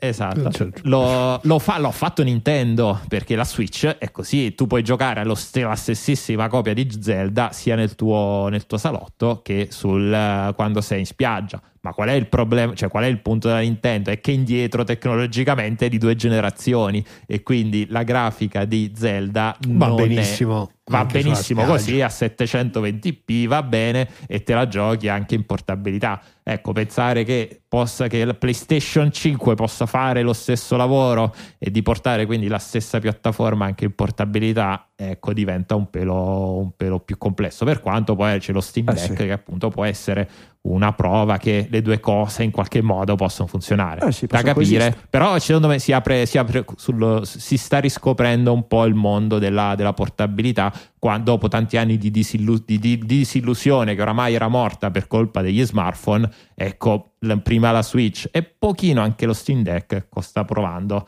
a dire che forse non era così banale la risposta Io ho un grosso- una grossa nostalgia della mia PSP con, con Outrun sopra, eccetera. E il problema forse è proprio quello perché non è che un iPhone o un Android di ultima generazione gli manchi la potenza di calcolo per poter. Non so se quello che è mancato è il controller, cioè l'idea di avere proprio il joystickone. Sono usciti nel tempo, no? Le robe dove ci mettevi il telefono dentro e ti faceva un po' da joystick, la possibilità di attaccare un joystick esterno, un joypad esterno ma non è la stessa cosa. O forse molto di più il modello di business, la vendita attraverso l'App Store con, con questa depres- deprezzazione, devalutazione del- del- delle app, no? che tutti si aspettano di avere l'app gratis e poi magari quindi lo sviluppatore vuole far soldi con l'in-app purchase, però da un certo tipo di videogiocatori gli in-app purchase sono visti come una stortura, come una sporcizia, come un modo di estorcere il denaro nel momento in cui io mi sono già appassionato al gioco inizi a spremermi un po' un tradimento. Non lo so, tante cose forse stanno facendo tornare un po' indietro su, questo, Sì. su questa cosa. E quindi sì, dello spazio per, secondo me, nello spazio di tanti, di tanti videogiocatori, un, un- un dispositivo che abbia un modello diverso, sia in termini di, di controllo, che non sia solo touch, sia di modello di business per gli sviluppatori, potrebbe esistere. Io oggi avessi la mia PSP dove giocare Cyberpunk. eh, eh, Spider-Man, e una nuova edizione di un Outrun o robe del genere, me lo porterei nel- nel- nello zaino insieme alla. Insieme, tanto oramai c'è il computer, l'iPad, Ma il sì, telefono, eccetera, eh, che la Ma cuffia la ma che soppressione fa? del Ma rumore. quando viaggia, eh, siamo dei cammelli oramai. Eh, sì, fallo siamo- giocare. Siamo Eh. dei cammelli. E allora portiamoci anche Io la mia Xbox Series X non me la posso portare presso. Eh no, che eh certo. Eh, ma io non lo so, mi sto facendo tentare dalla Steam Deck anch'io. Devo, devo un po' capire bene cosa ci, ci- se i miei giochi preferiti ci girano e come mi girano. Eh, La vedi come mi girano? come mi gi- Devo vedere come mi girano, Eh, esatto. eh. Mettetelo magari nei possibili capitoli che io mi sono perso. Questa notizia fa il paio con i cazzi amari. che girano. Eh sì, per fortuna, per fortuna siamo Dai. in fascia non più protetta. Siamo in fascia cosa? non protetta ormai. io volevo chiedervi semplicemente qual è questo grosso problema del Guinness dei primati oggi. Effettivamente il titolo della nostra colonnina su Trello è proprio quella, cazzi amari per Guinness World Records e molto molto grandi. E perché molto molto grandi?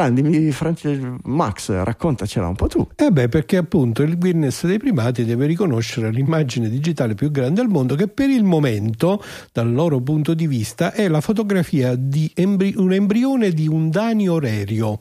Più, più comunemente noto come pesce zebra, Questa che è realizzata sulla base di più 26 di 26.000 scatti microscopici. Questa, Invece, eh, questa- in questa è- realtà è, l'immagine. Ok, è l'immagine più Eh. grande che sia mai stata realizzata Questa per oggi, il questa- Guinness, Guinness dei, privati- eh, dei primati è l'immagine più grande che sia mai stata realizzata in digitale. Ah. A quanto pare però c'è un concorrente un po' imbarazzante perché eh, c'è una organizzazione che ha invece realizzato una immagine enormemente più grande di circa 102 mila miliardi di pixel eh, diciamo che praticamente se tu la stampassi con la tecnica comunemente in uso per i grandi manifesti pubblicitari sto leggendo il risultato finale sarebbe 16.408 volte l'Empire State Building eh? allora eh, diciamo questa immagine purtroppo è un po' compromessa dal fatto che a quanto sembra rappresenta un enorme fallo Ma non è un fallo, Fra- Max, è proprio un cazzo. Cioè- e vabbè dai ma sinonimi lo sai eh, poi perché, mi imbarazzo perché è proprio queste cose. no, no, perché è una cosa diversa. L'immagine di un fallo e quella di un K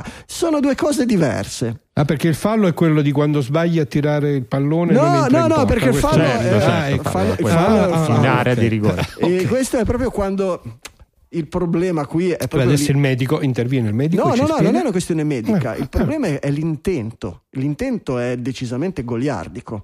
E quando l'intento è goliardico non lo chiami un fallo. Lo, chiami- lo chiami- Non è medico l'intento, No, non è- insomma, l'intento appunto. non è Ecco. medico, è goliardico, ok. esatto.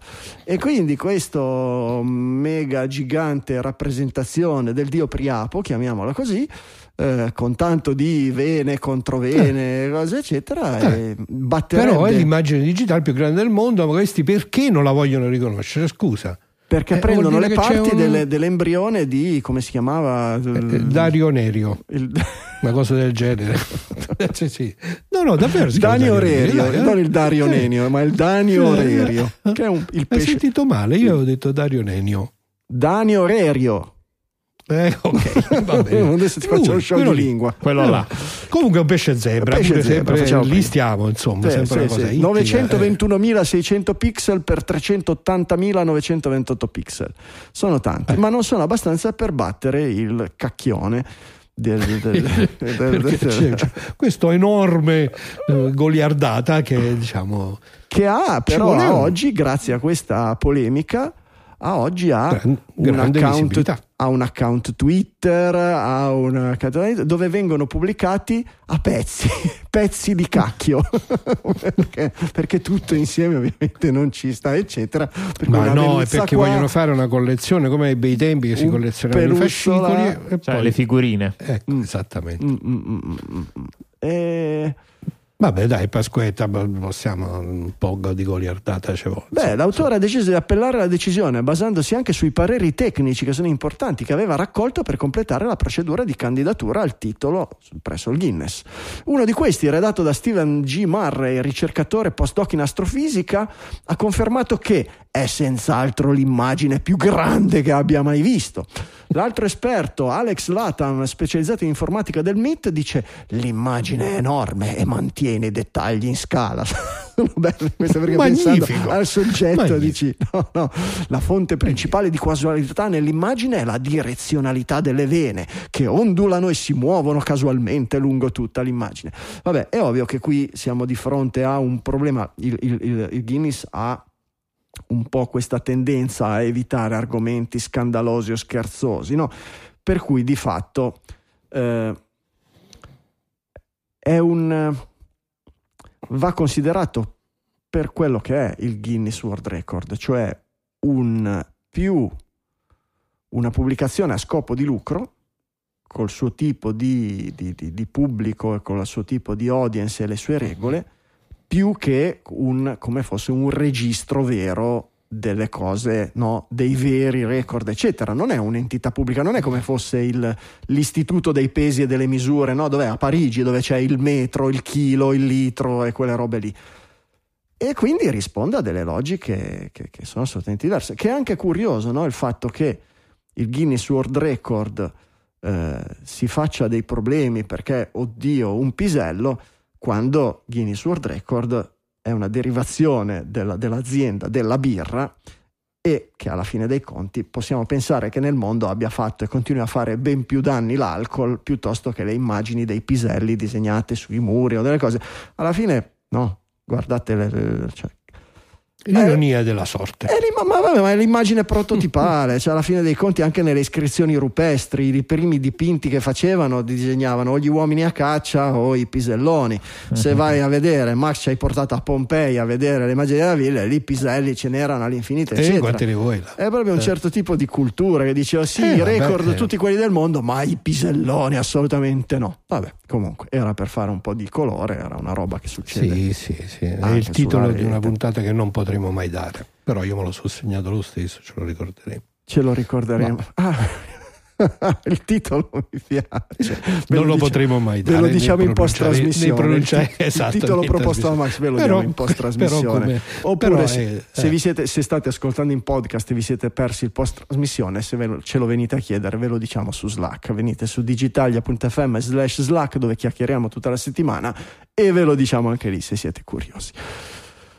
Oh, oh, oh, Piani di sorveglianza a Parigi in occasione delle Olimpiadi del 2024. Cos'è che vogliono installare, stimati Michele? Delle, delle- Tante telecamere, tante telecamere, niente che non abbiamo già visto in, altre, ma in- in- eh, in in al- altri luoghi e tempi. E non solo in luoghi, ma anche in mezzi, perché qui si parla di mettere telecamere con software di riconoscimento delle forme anche su treni, autobus e robe del genere. Per cui siamo no, quasi uno step Proprio oltre. alt- o altro che grande fratello. Cioè, Sì, esatto, siamo a Orwell livelli sta lì quasi che si Dubai.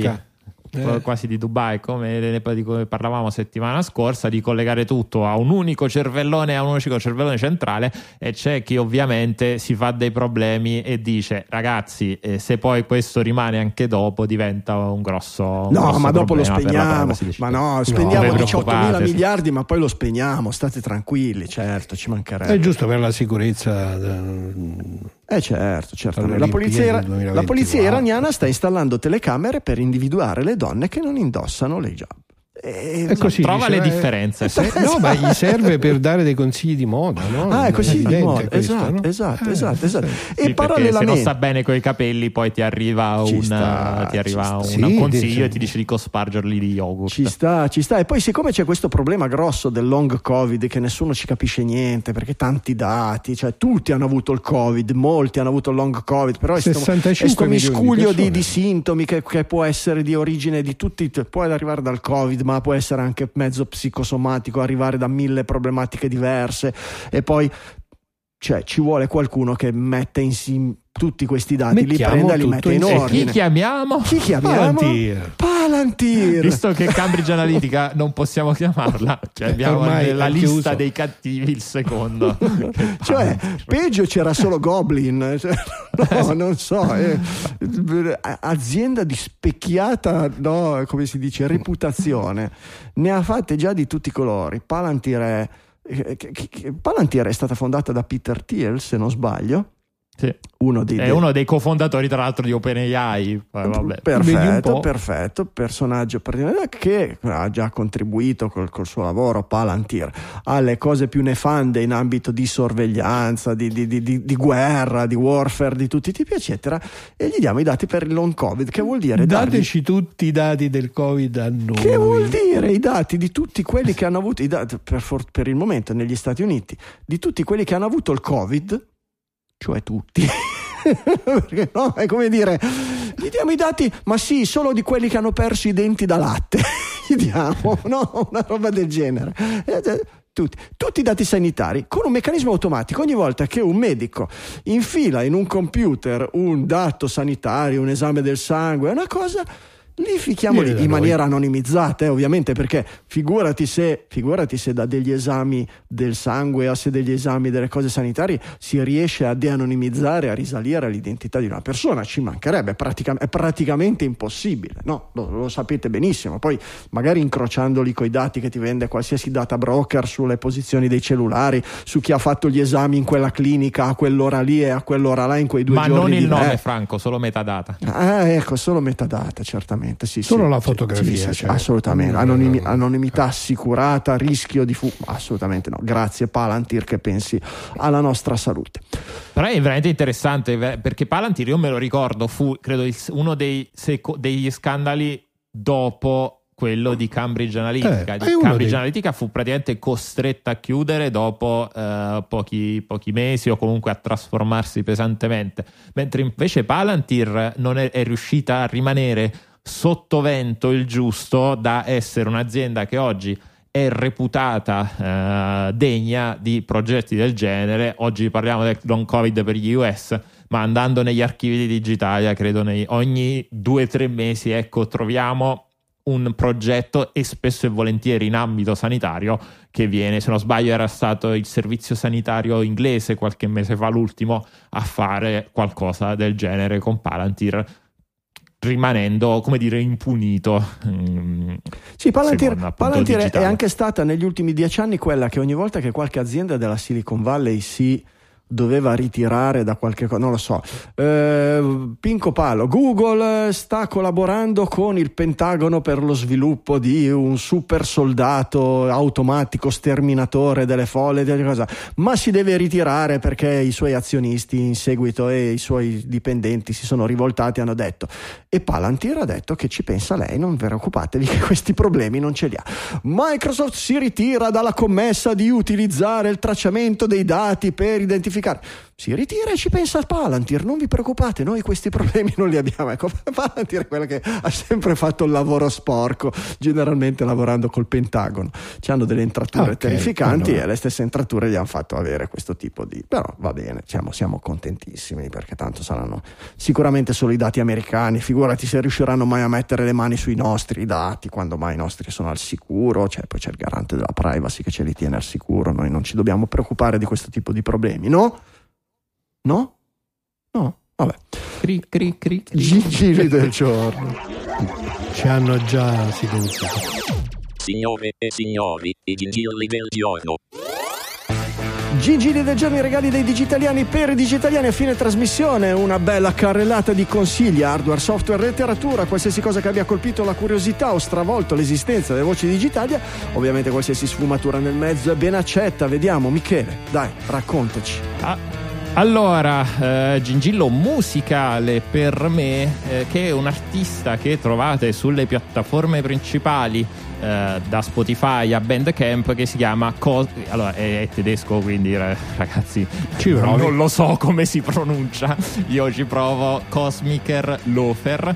Eh, ed è una storia secondo me molto molto di digitalia, eh, digitaliana perché eh, questo artista lavorava nella Germania dell'Est nei primi anni 70 e in realtà credo sia un, um, un- il nome vero eh, di questo tecnico eh, artista eh, si chiamava ma si chiama si chiamava Martin eh, Zeukenete, non lo so ragazzi, non lo so. Eh, comunque, durante la Germania dell'Est, in pratica, lui era impegnato in questo progetto di creare delle musiche che aiutassero i- gli, gli atleti della Germania dell'Est appunto a competere con, eh, durante, durante le Olimpiadi.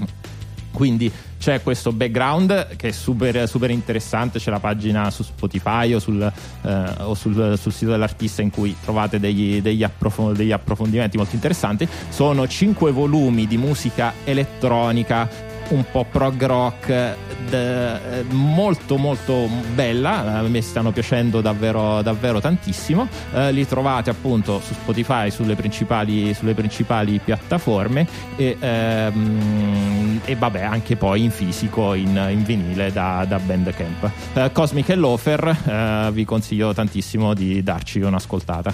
Che roba che roba underground iper mega. Bravo mica solo tu trovi queste robe qui così. Andremo subito a sentire. interstiziali sono robe da, da, da Va bene, grazie per questi ricordi di guerra fredda. Max, sì, dai. ancora a scusa, aggiungo soltanto Sì, che eh, non sono andato a recuperare un, un vecchio artista degli anni 70, ma in realtà è cal- tra virgolette caldo perché questi archivi sono riemersi soltanto, Mhm. soltanto adesso e quindi adesso sta pubblica- si stanno pubblicando questi, questi album. Ecco, quindi ancora molto in, in progress la situazione, è un Bellissimo. progetto molto attivo. Bellissimo, lo mettiamo nell'elenco lettura, domani torna su. Max, Il mio è un Amarcord gingillo o retro gingillo. Per motivi che solo Michele Di Maio in questa eh, puntata può capire, mi è tornato in mente Tron e in particolare il Master Control Program, per cui il mio gingillo è il consiglio di andare a rivedere il Tron originale del eh, credo anni 80, giusto? Adesso non ricordo nemmeno più esattamente la data, eh, che più digitaliana non si può come diciamo impostazione, eh, una- la storia la sanno tutti, la trasformazione di un essere umano che viene pixelizzato, digitalizzato ed inserito all'interno di un eh, computer e trova un mondo da esplorare e niente, riesploriamolo insieme. direi più lo- vettorializzato che pixelizzato Tron, se mi ricordo bene. Eh, non sono sicurissimo. Era, però, era quello proprio della grafica vettori, no? Aveva fatto Era anche il videogioco. Sì, vettori. Sì, sì. Era proprio l'evoluzione dal mondo a pixel a quello a vettori. È giusto, e quindi andiamocelo a rivedere insieme. Lo trovate su Disney Plus e credo facilmente in giro, comunque anche su diverse altre sorgenti di streaming. E sia Tron per tutti. Tron, Tron, Just Watch, vediamo un attimino dove ci andiamo ad abbeverare. Se mettiamo qui Tron. Tron, Tron, Tron, Tron Legacy, no, Tron 1982. Disney Plus Ah, e Apple 82. TV. Disney Plus e Apple TV disponibile. Eh, a noleggio su Apple TV a 3,99, a noleggio su Google Play, su Civi e su Amazon, ma su Disney Plus gratis in streaming. Fantastico. Ultimo gingillo per oggi la enciclocolor anzi encicolorpedia l'enciclopedia dei colori. Motore di ricerca dove mettete il nome di un colore e vi viene fuori vita, morte, miracoli. Io ho cercato uno dei colori più difficili e più vicini a una delle robe che mi stanno a cuore, che è il vintage white della Fender, è uno dei colori classici della Fender Stratocaster, ma cercate, che ne so, leggete che una macchina la vendono in color ciclamino, cercate Audi ciclamen o cercate ciclamen e tra le risposte troverete quello dell'Audi. Lo cliccate e vi dice le robe classiche che i siti che si occupano di colori vi dicono, per cui ad esempio il codice esadecimale, no? Poi vi descrive il colore, poi vi dà le variazioni, per cui invertito, più chiaro, più scuro, originale, saturato, desaturato, in scala di grigi, robe del genere. Poi i nomi dei colori correlati, le combinazioni di colore, i vari gradienti, i vari colori monocromatici, i toni di colori, le tinte, le sfumature e poi le vernici, le pitture, i pennarelli, cioè fondamentalmente vi dice se volete quel colore lì, come realizzarlo, come si chiama per eh, che ne so, per la Oikos, come si chiama per la Chrysler, le macchine della Chrysler di quel colore lì, come si chiama la loro vernice, qual è il, il- il set di Carandash dei pastelli dove trovate la matita esattamente di quel colore lì, una roba immensa. E infine ancora delle altre, delle altre, delle altre cose, la simulazione dei vari tipi di daltonismo, per cui come i vari tipi di daltonici vedono o non vedono non o non distinguono quel tipo di- di quel tipo di colore lì e delle prove in, eh, di come quel colore rende in, eh, nei colori del web, nei browser, sia come sfondo, sia come testo, sia come ombra del testo. Insomma, è veramente la, la, la, la repository di colori più completa che abbia conosciuto fino ad oggi. Dateci un'occhiata, sono sicuro che prima o poi verrà comoda e utile anche a voi.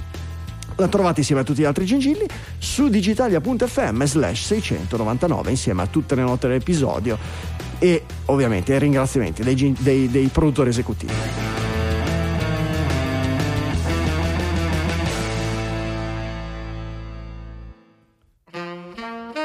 E anche questa 669 arriva in fondo.